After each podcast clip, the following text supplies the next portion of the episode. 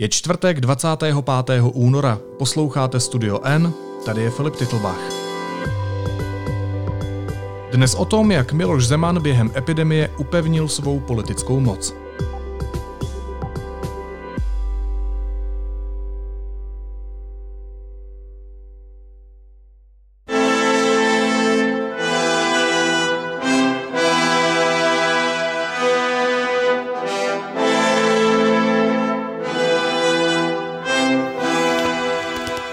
Den, vážení a milí spoluobčané.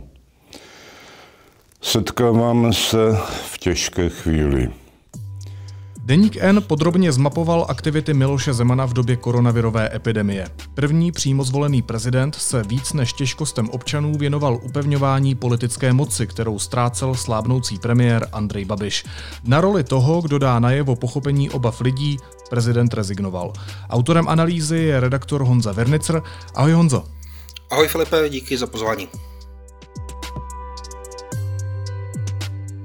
Slovenská prezidentka Zuzana Čaputová minulý týden oznámila, že se po dohodě s obchodními řetězci podařilo zajistit skoro půl milionu jídel pro samoživitelky, pro lidi bezdomová nebo pro seniory. Jindy zase vyrazila debatovat o psychických problémech, které trápí občany a prostě tím dala najevo, že to považuje za důležité. Tá situácia je objektívne ťažká pre každého z nás, pretože sa stretáme s témou ohrozenia zdravia, prípadne umrtia blízkych, čiže tá téma sama o sebe je vážna. K tomu obmedzenie sociálnych kontaktov a všetky tie dopady, pričom sa s tým musia vyrovnať ľudia s kondíciou a skúsenosťami mladých ľudí. Čiže inak sa s tým možno vyrovnávajú ľudia, ktorí sú treba z mojom veku alebo starší, ktorí si v živote prešli všeličím a už majú nejakú tú skúsenosť o zvládania záťaže, ale mladý človek si tento typ ako keby imunity aj psychickej na záťaž ešte iba buduje. Ty si analyzoval kroky a výroky Miloše Zemana od loňského února. Jak on akcentuje to pochopení pro lidi v nouzi? Tak můžeme říct, že v porovnání s slovenskou prezidentkou Zuzanou Čaputovou rozhodně méně. Je fér asi přiznat, že zrovna Zuzana Čaputová v téhle oblasti je hodně zdatná, že to je jedna z jejich parádní disciplín. Jeden takový příklad, který asi Miloše Zemana vystihuje nejvíc, je, že on dával několik rozhovorů médiím a loni v Dubnu při jednom takovém rozhovoru byl tázán na existenční starosti, psychické problémy, nezaměstnanost, to, že lidi prostě mají obavy. A mě překvapilo, když jsem to pročítal, že on se vlastně té odpovědi úplně vyhnul, řekl něco jako, že chce poděkovat vládě, že necítí, že by byla nějaká rozpolcenost a vlastně na tu otázku nereagoval nějak. A ta otázka mu nebyla znova položena, nebo byla mu ještě jednou položena v rámci tady toho rozhovoru a zase tomu utekl. A otázky tohohle typu vlastně moc často nedostávalo už potom. Takže vlastně v těch málo případech, kdy byl dotázán, co říká na starosti lidí, tak z toho uhnul a nějak se tím nezabýval. Mě teď na mysli vyvstanul jeden rozhovor, ve kterém Miloš Zeman tuším řekl, že ti podnikatelé, kteří nejsou úspěšní, ať klidně zkrachují. To bylo pro Mladou frontu dnes, bylo to myslím v říjnu, později k tomu se ještě asi dostaneme, ale ano, to je taky symbolizování toho jeho přístupu možná. Mm, jak konkrétně může hlava státu ovlivnit společnost a, a přispět tím k nějakému lepšímu zvládání pandemie? Jde to vůbec? My to asi neumíme vyčíslit nějak, ale vždycky si můžeme říct, že prezident je prostě hodně vidět a že to je symbol. Češi jsou, Češi jsou na to zvyklí vlastně už u začátku tohohle státu, když byl prezidentem Tomáš Garik Masaryk, tak eh, jsme k tomu hradu hodně vzhlíželi a nějakým způsobem prostě to upínání k prezidentovi u nás asi zůstalo zakořeněné. A tak nějak jako očekáváme, že k nám prezident bude v krizi nebo v nějaké vážné situaci hovořit, mluvit, něco řekne. A že třeba nejen svými slovy, ale asi i svým jednáním dá najevo, že něco považuje za problém, eh, nějakými konkrétními kroky. A my jsme vlastně viděli, že prezident Zeman si nedokázal odpustit eh, vypuštění nějaké útočnosti eh, z těch svých projevů, které, které měl. Neakcentoval příliš to, že jsme v tom problému společně. A oni to pak asi lidi i víc vnímají jako problém, když k ním hlava státu mluví v tomhle duchu a v tom, v tom duchu, že jsme v tom společně a že to musíme řešit dohromady. Ale když ti prezident řekne, nebo když prezident vlastně mluví o tom, že tamhle ti nemají kšefty, to byli herci, tamhle ti jsou nevzdělaní, to je pražská smetánka, tamhle ti mají tvořit hladoví, ti umělci, tak ale asi moc nepřispěje k tomu, aby na něj ty lidi dali. Ty jsi kvůli té analýze mluvil s několika odborníky, mezi nimi byla i politoložka a expertka na politickou komunikaci a marketing Eva Lebedová z Univerzity Palackého v Olomouci. A ta řekla deníku N toto. Má v podstatě tu společnost smelovat a být skutečně tím symbolickým aktérem. A v době krize vidím vlastně jako jeho hlavní úkol dávat jako naději všem lidem bez rozdílu vystupovat právě z této pozice. A tady si myslím, že už uh, určitá selhání můžeme vidět na straně prezidenta. Jednak si myslím, že byl velmi málo viditelný vůbec na tom počátku té krize, kdy vlastně ta společnost řešila nějaké... V tom březnu myslíte úplně? Myslím, myslím úplně na tom jaře, úplně vlastně na počátcích té krize, abych představovala, že, že prezident je vlastně jedním z těch prvních jako ústavních činitelů, kteří jakoby k té společnosti promluví mm-hmm. a mhm. vlastně začnou ji připravovat na, na nějakou neznámou situaci a tak dále. Honzo, dá se analyticky porovnat, do jaké míry se ten přístup prezidenta odráží ve zvládání krize? Ty jsi říkal, že se to nedá úplně vyčíslit, ale vlastně mě zajímá, jakou v tom může hrát roli. Vyčíslit ne, to je pravda, ale já si myslím, že takové východisko, které můžeme na tohle aplikovat, vlastně všichni, nejen v Česku a nejen v té, řekněme, rozladěné české politické situaci, ale i v jiných zemích, všichni politici ti řeknou a experti ti říkají a vlastně lidi e, obyčejní, minimálně z začátku v Česku, taky vlastně zdůrazňovali, že důležitá je nějaká ta součinnost spolupráce lidí, to, že se prostě všichni trochu omezíme a leco si odpustíme a zabráníme šíření, šíření toho viru. A ty jsi vlastně tady v té situaci, kdy tady máš epidemii, tak si nevystačíš jenom se svýma voličema, který oslovuješ. Nejen s tou asi třetinou, zhruba myslím, že 34% obyvatel téhle země volilo Miloše Zemana v druhém kole v roce 2018. To neříkám proto, abych eh, naznačoval, že to je málo lidí. A říkám to proto, že on potřebuje oslovovat i ty dvě třetiny, které ho nevolili. I ty desítky procent lidí, co nesledují zprávy. Jo. A když prezident eh, nebude nějakým způsobem s tímhle pracovat a nebude se pokoušet eh, dosáhnout těmhle skupinám lidí a nějakým způsobem přesvědčit, tak eh, pro ně ale to autoritou nebude a ty apely půjdou do prázdna a nebudou, nebudou tak silné. Jak se projevil ten fakt, že měl v době, kdy Česko zasáhla pandemie, prezident na úřadu vlády premiéra, kterého si vlastně svým způsobem přál, protože závislost pozice Andreje Babiše na prezidentem zprostředkované toleranční dohodě s komunisty uh, dala Miloši Zemanovi nad vládou moc, kterou jeho předchůdci na hradě nikdy neměli? Premiér se ocitl pod tlakem, eh, když začala ta pandemická krize a potom vlastně ta podzimní vlna. Ne proto, že to je Andrej Babiš, ale protože to je premiér země a je úkolem vlády tu krizi zvládat. No a zároveň to ale je premiér, který je v poměrně zranitelném slabém postavení, protože tu vládu má menšinovou, jak, jak si už zmínil.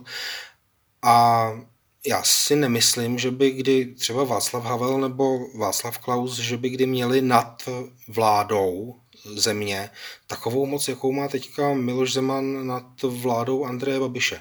No a jak se to projevilo?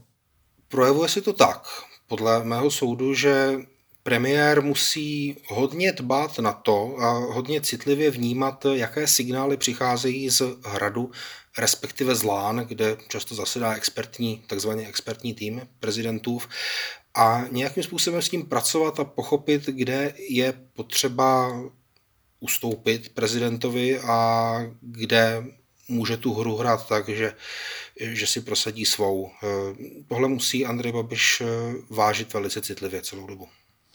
Mě zaujalo, že ve svém textu píšeš, že se role hradu v celku výrazně projevila v oblasti strategické komunikace.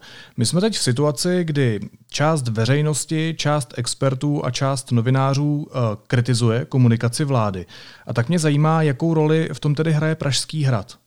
Asi bychom si mohli vymezit tu strategickou komunikaci aspoň pro účel tohohle podcastu.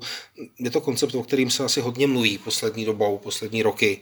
Eh, není to, není to něco, co by stát mohl zavést eh, ze dne na den. Eh, opravdu to zapřáhnutí expertů, nastavení nějaké koordinace mezi jednotlivými ministerstvy, osvojení postupů toho, jak dosahovat efektivní komunikací cílů na strategické úrovni, třeba zvládnutí pandemie, tak je to dost velké umění. To opravdu nevznikne, nevznikne samo, takže se někdo rozhodne.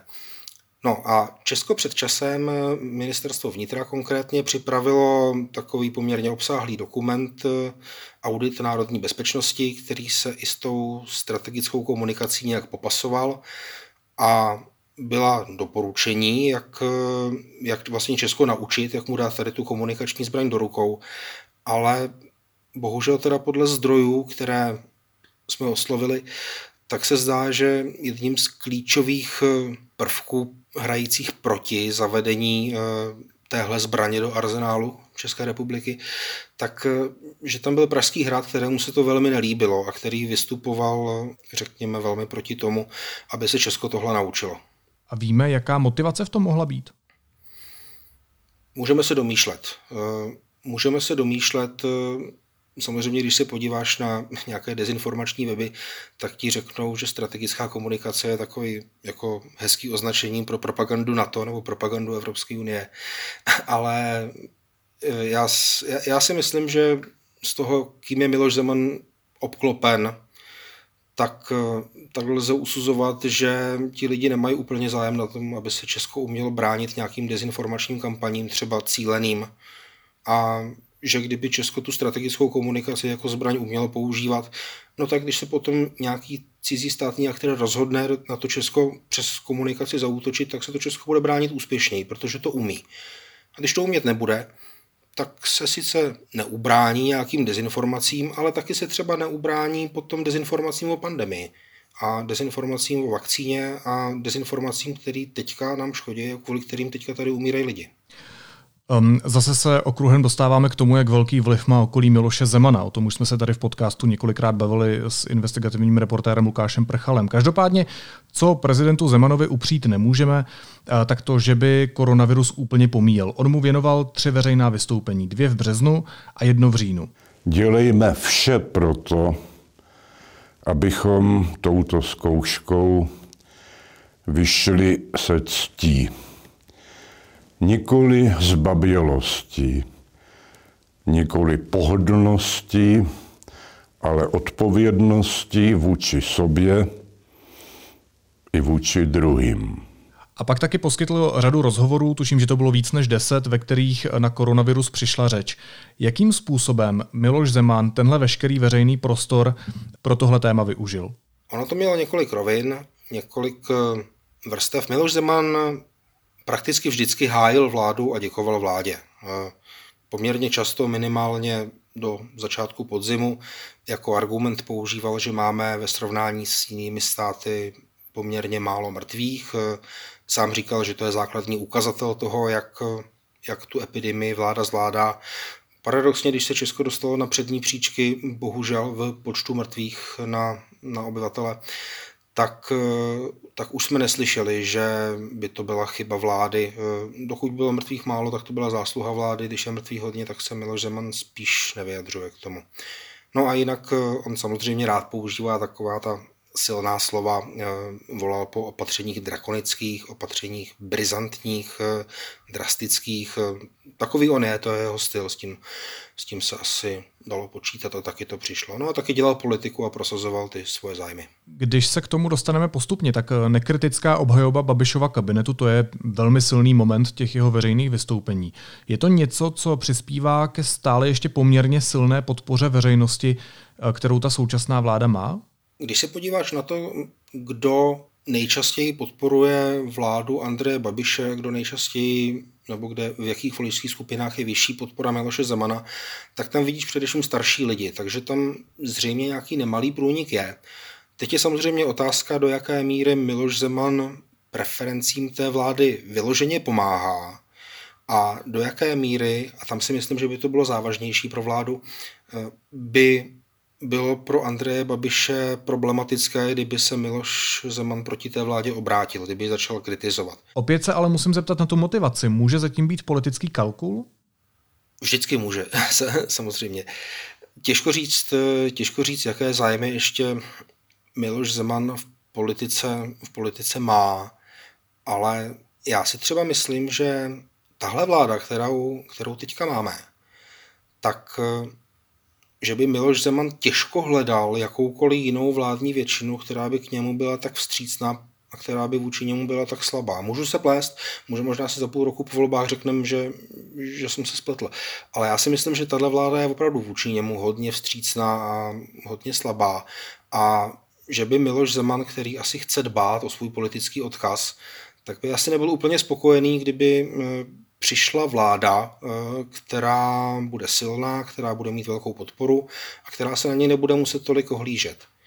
Jo, takže já si myslím, že z jeho strany je to kalkul, on tu vládu vlastně potřebuje eh, nějakým způsobem držet na určité, na určité politické síle nebo jí trochu pomáhat s oblibou, zejména teda hnutí ano, protože se mu to ještě po volbách může hodit. No a nakolik obecně ta současná vláda musí poslouchat to, co si pan prezident, respektive co si jeho okolí přeje? Nakolik je mu zavázaná? Ona je to vždycky trošku, trošku taková hra, takový poziční tanec, kde v některých věcech to vypadá, že, že ustoupí prezident, v některých, že ustoupí premiér. A třeba to jsou drobnosti a třeba jde spíš o, o ty velké věci. Jo. My si asi budeme moct říct odpověď na tvou otázku, až uvidíme, jak dopadne tender na jadernou elektrárnu v Dukovanech. Tady k těm zájmům se ještě taky dostaneme v tom našem rozhovoru, ale když to vrátím zpátky k té epidemii, tak jak se pan prezident stavil k testování nebo k očkování, což je podle expertů jediná cesta, jak se co nejúčinněji z té krize dostat? Tak my teďka poměrně čerstvě víme, že koronavirem je nakažený jeho předchůdce na hradě Václav Klaus a možná si vybavíš, že Miloš Zeman není to tak dávno radil na dálku Václavu Klauzovi, aby se nechal očkovat, nebo ho koronavirus doběhne. A doběhl. Takže Miloš Zeman vlastně podporuje očkování. Eh, nakonec asi pochopil, že pro stabilitu země eh, a možná i stabilitu vlády bude dobré, když populace bude naočkovaná a možná mu ani nemusíme podsouvat eh, nějakou politickou motivaci, prostě taky asi nechce, aby lidi umírali. Jo, tady, v tom, tady v tom bych možná nehledal ani postranní úmysly. Je pravda, že byl z začátku zdráhavý a že, eh, že si možná trochu užíval tu mediální pozornost, eh, když říkal, když lavíroval, že neví, jestli se nechá očkovat, že uvidíme, až přijde čas, že se bojí jehel a tak dál. No, s tím testováním tam vlastně nedávno byl takový případ, kdy, kdy o lidech, kteří byli testovaní, tak mluvili jako o obětech testování, což asi úplně nepřispívá v situaci, kdy v Česku roste odpor nejen proti očkování, ten možná už ani neroste odpor proti očkování, ale když se podíváš na sociální sítě, tak třeba odpor proti testování dětí ve školách je poměrně výrazný.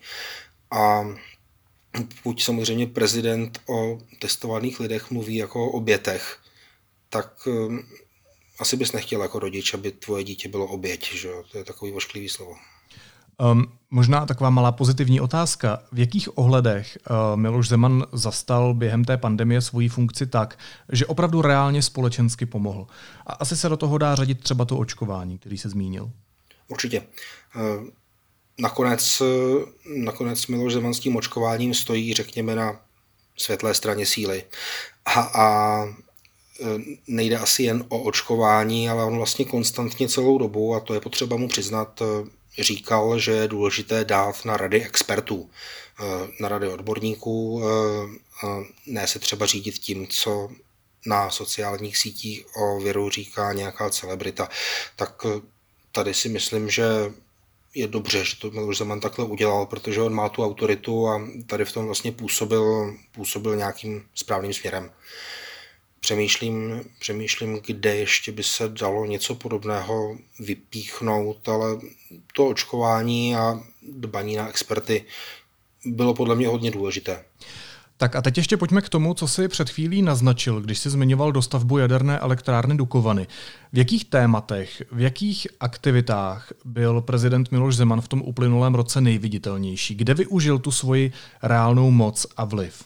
Já začnu z trošku opačného konce a řeknu, kde svou moc a vliv moc nevyužil a kde byl vlastně prakticky neviditelný, aspoň podle odborníků, které jsem oslovil, když jsem psal ten článek, tak eh, Miloš Zeman působil naprosto lhostejně k obavám lidí, ať už ze ztráty zaměstnání, eh, ztráty příjmu a tak dále. Eh, tam, tam vidět vůbec nebyl. Částečně byl vidět eh, v těch projevech eh, v březnu a v říjnu, když tedy radil, abychom dali na experty, dali na odborníky. Částečně byl vidět samozřejmě i v nějaké útočné rovině eh, proti skupinám obyvatel, proti kterým je zaměřený dlouhodobě.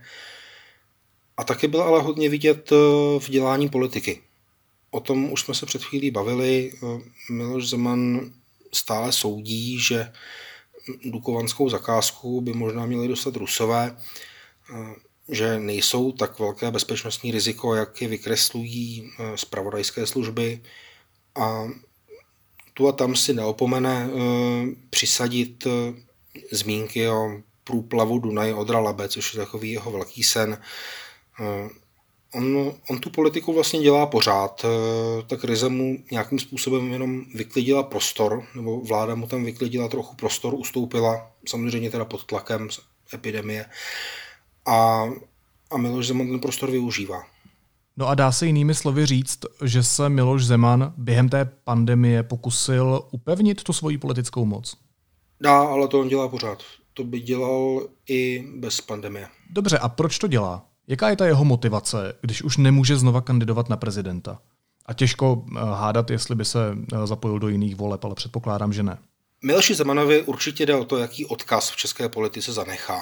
Eh, ví se, a on to konec konců sám občas připouští, že má určitou míru ješitnosti, asi neúplně malou, a podle mě by určitě nechtěl, aby se mezi voliči zapsal tím způsobem, že to byl slabý prezident, který musel vlastně vyklidit pole a ustoupit, když volby výrazně vyhrály opoziční strany, které mu nejsou příznivě nakloněné a když se opravdu dostal do zúžených mantinelů toho prezidentství. On by chtěl podle mě, aby jsme si ho pamatovali jako prezidenta mocného, silného, výrazného, a k tomu podle mě potřebuje úspěch, eh, úspěch hnutí ANO a úspěch Andreje Babiše, protože, protože Miloš Zeman Andreje Babiše umí, minimálně v tuhle chvíli a za téhle konstelace.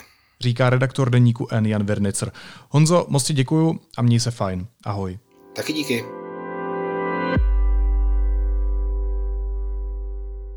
Následuje krátká reklamní pauza. Za 15 sekund jsme zpátky. Sponzorem podcastu je Univerzita Palackého, která vám už 450 let přináší informace z první linie poznání. 700 studijních programů na osmi fakultách. To je Olomouc, univerzitní město. A teď už jsou na řadě zprávy, které by vás dneska neměly minout. Vláda zakázala od pátku 26. února do 11. dubna kvůli novým mutacím koronaviru vstup Čechů až na neodkladné výjimky do několika afrických a jihoamerických zemí. V plzeňském kraji došla lůžka pro pacienty s COVID-19. Pro takto nemocné není v regionu jediné volné místo na ARO nebo JIP oddělení ani lůžko s kyslíkem. Kraj může využít pouze tři náhradní lůžka intenzivní péče a 34 běžných míst. Francie je ochotná poslat České republice část svých zásob vakcín proti COVID-19. Podle zjištění hospodářských novin by mělo jít až o 100 000 dávek. Premiér Babiš požádá státy Evropské unie o přebytečné vakcíny, které by mohly pomoci zabránit kolapsu zdravotnictví. Podle šéfa českých odborářů Josefa Středuly vláda nechápe, jak je situace špatná. Cituji, lidem se tady komunikuje katastrofičnost situace a následně politici přijdou s opatřeními, která odpovídají období o rok zpět, říká v rozhovoru pro Deník N.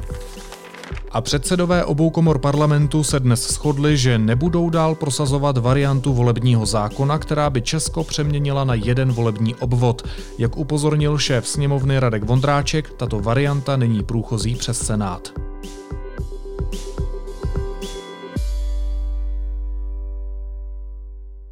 A na závěr ještě jízlivá poznámka.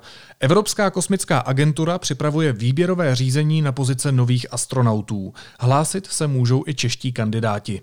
Myslím, že odletět odsud na jinou planetu je teď ten nejlepší job, jaký můžete získat. Naslyšenou zítra.